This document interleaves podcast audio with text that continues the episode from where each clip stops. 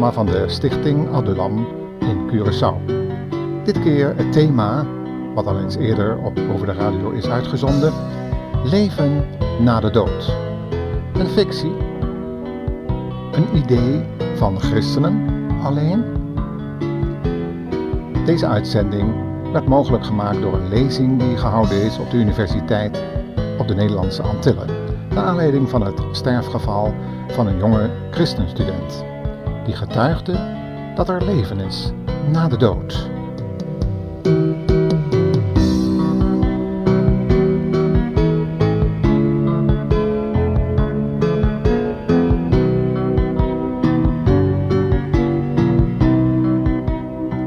Voordat we u meenemen naar de, een van de lokalen van de Universiteit op de Nederlandse Antillen, willen we u een lied laten horen die handelt over Als u roept, Heer, dan wil ik komen. Maar wilt u dicht bij me zijn? Dit lied dat is geïnspireerd naar aanleiding van de roep die de Heer Jezus ook u vanavond kan laten toekomen. Bent u klaar om naar Hem te luisteren?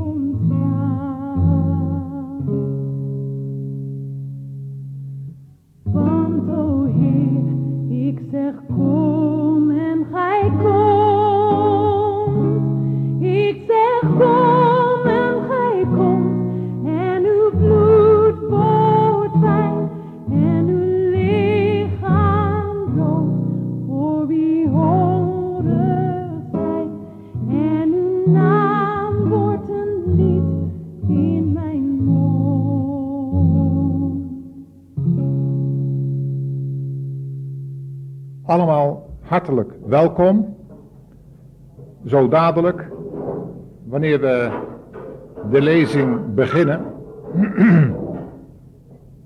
dan wil ik u, voordat we beginnen, wil ik u alvast erop wijzen dat we dus voor de nieuwkomers hier enkele papiertjes hebben liggen. En deze papiertjes, die kunt u invullen. En dan kunt u dus eh, bestellingen plaatsen, gratis brochures en cassetten. En die gaan over een aantal lezingen die over de radio reeds zijn uitgezonden.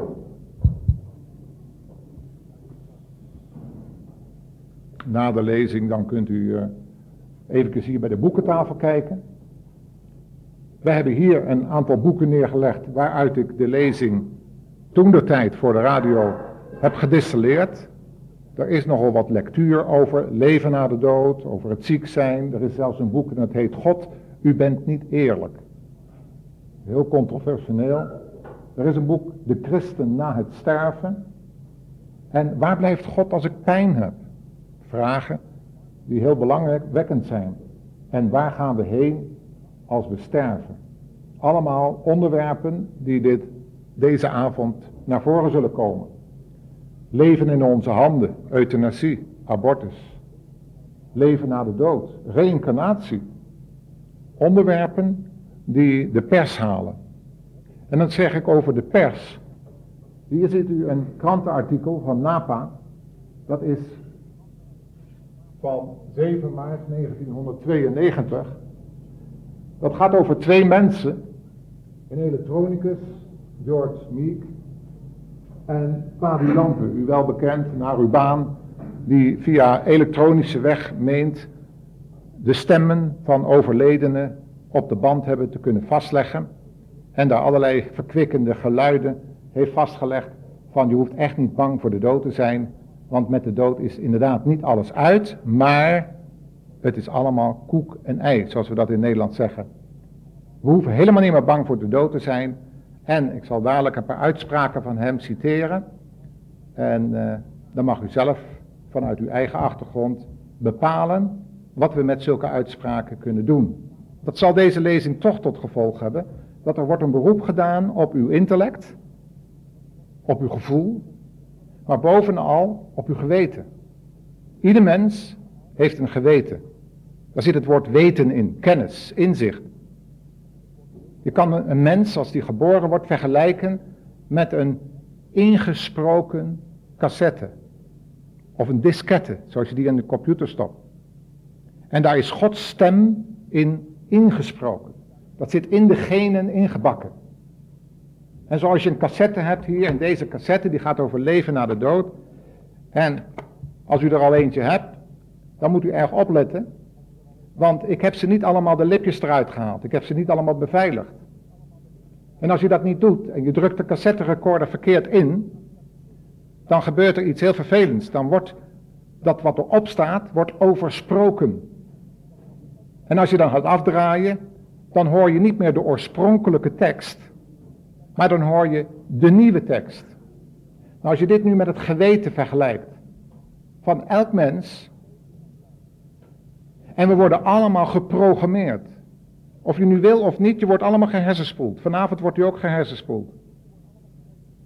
Door de verandering, door de vernieuwing van uw denken, zoals Paulus het in de Romeinenbrief zegt.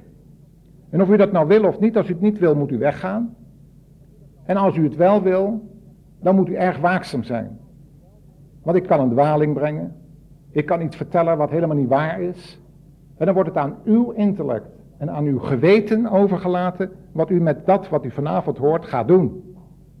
Het is heel belangrijk dat u controle gaat uitoefenen met behulp van uw eigen geweten, Gods ingesproken disketten of cassetten. En of u dat gaat controleren zoals de Bereërs deden, dat waren Joden, die luisterden naar de reden van Paulus en die onderzochten de dingen of ze waren. Of ze dat waar was wat Paulus zei. Ze trokken zich niks van zijn geleerdheid aan.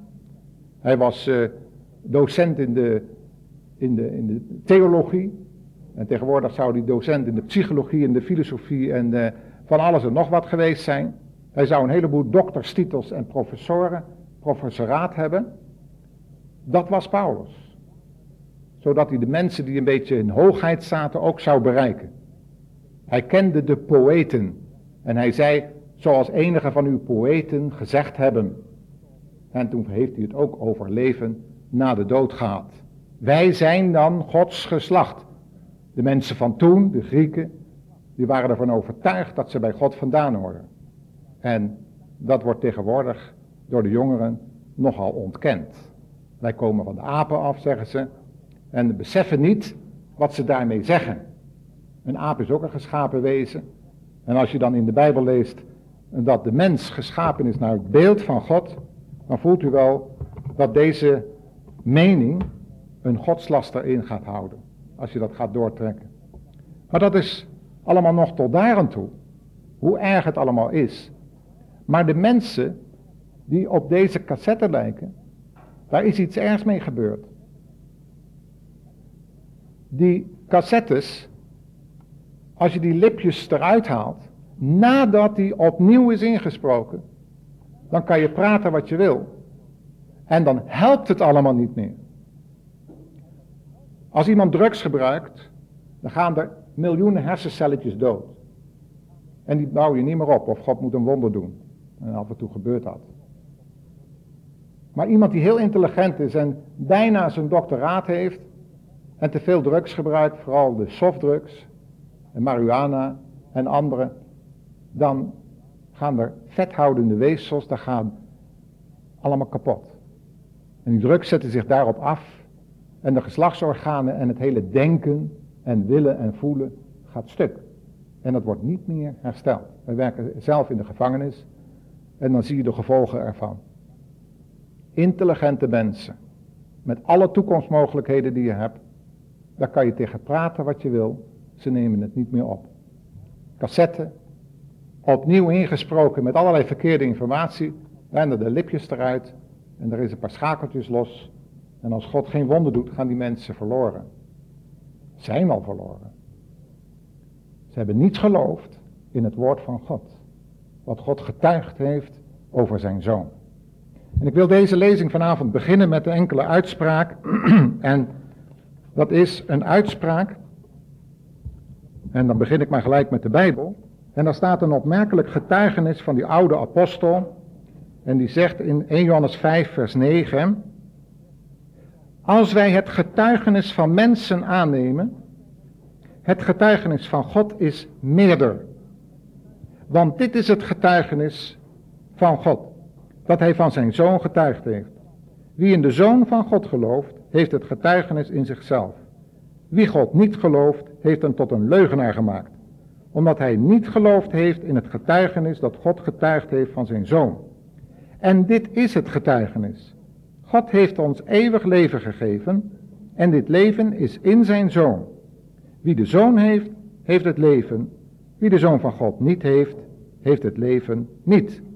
Dit heb ik u geschreven, die gelooft in de naam van de zoon van God, opdat gij weet dat gij eeuwig leven hebt.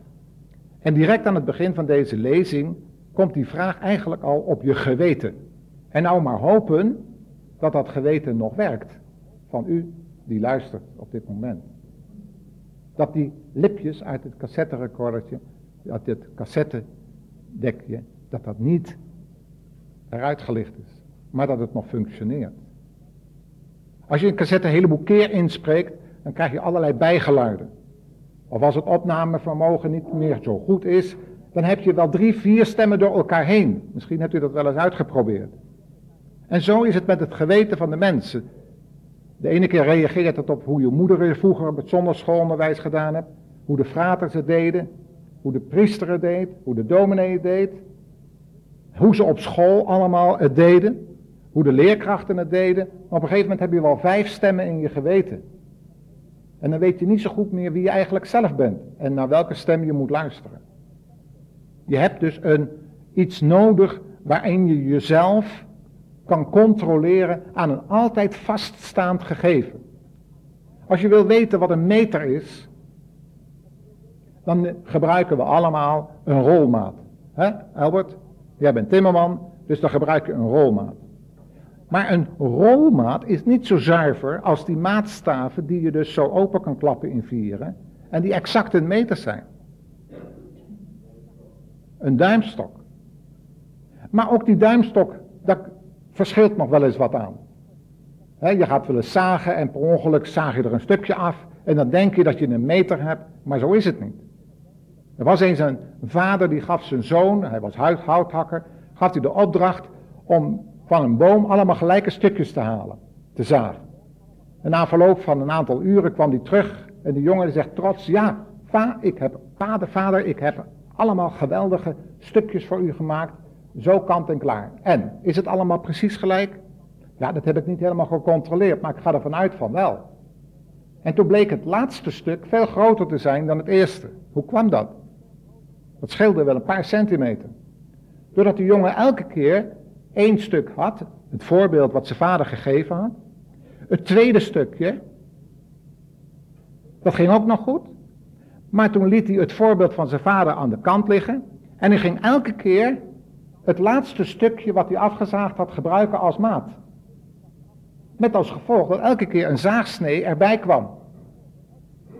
En het gevolg was dat na een stuk of twintig van die houtblokken er wel zo'n stuk verschilde met het voorbeeld wat zijn vader gegeven had.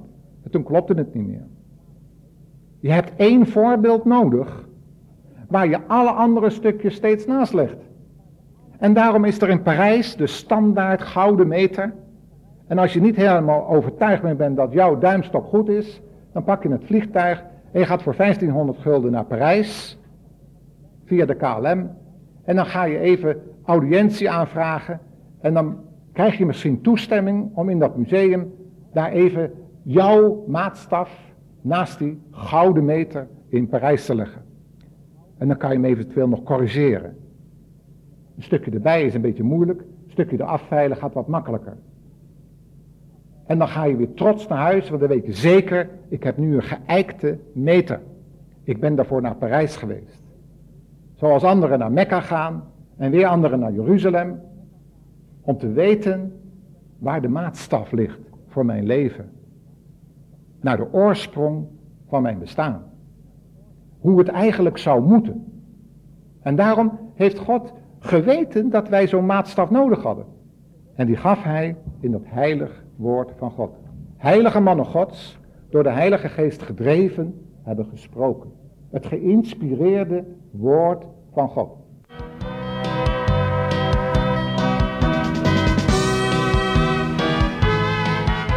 En hier moeten we de zaal van de universiteit weer verlaten en u uitnodigen naar het volgende programma over ditzelfde onderwerp te luisteren. Doet u dat woord van God open over dit onderwerp, leven na de dood, en neem het als de maatstaf van uw geweten. Laat alles wat mensen ervan gezegd hebben naast u neerleggen. En neem dat woord van God als uitgangspunt. In de volgende lezing zullen we daar meer over laten horen. En zullen we ook de meningen van mensen tegenover de mening van de Heilige Geest die in dat woord tot u komt leggen. God zegene u en zo de Heer wil tot de volgende keer. Ku Jos.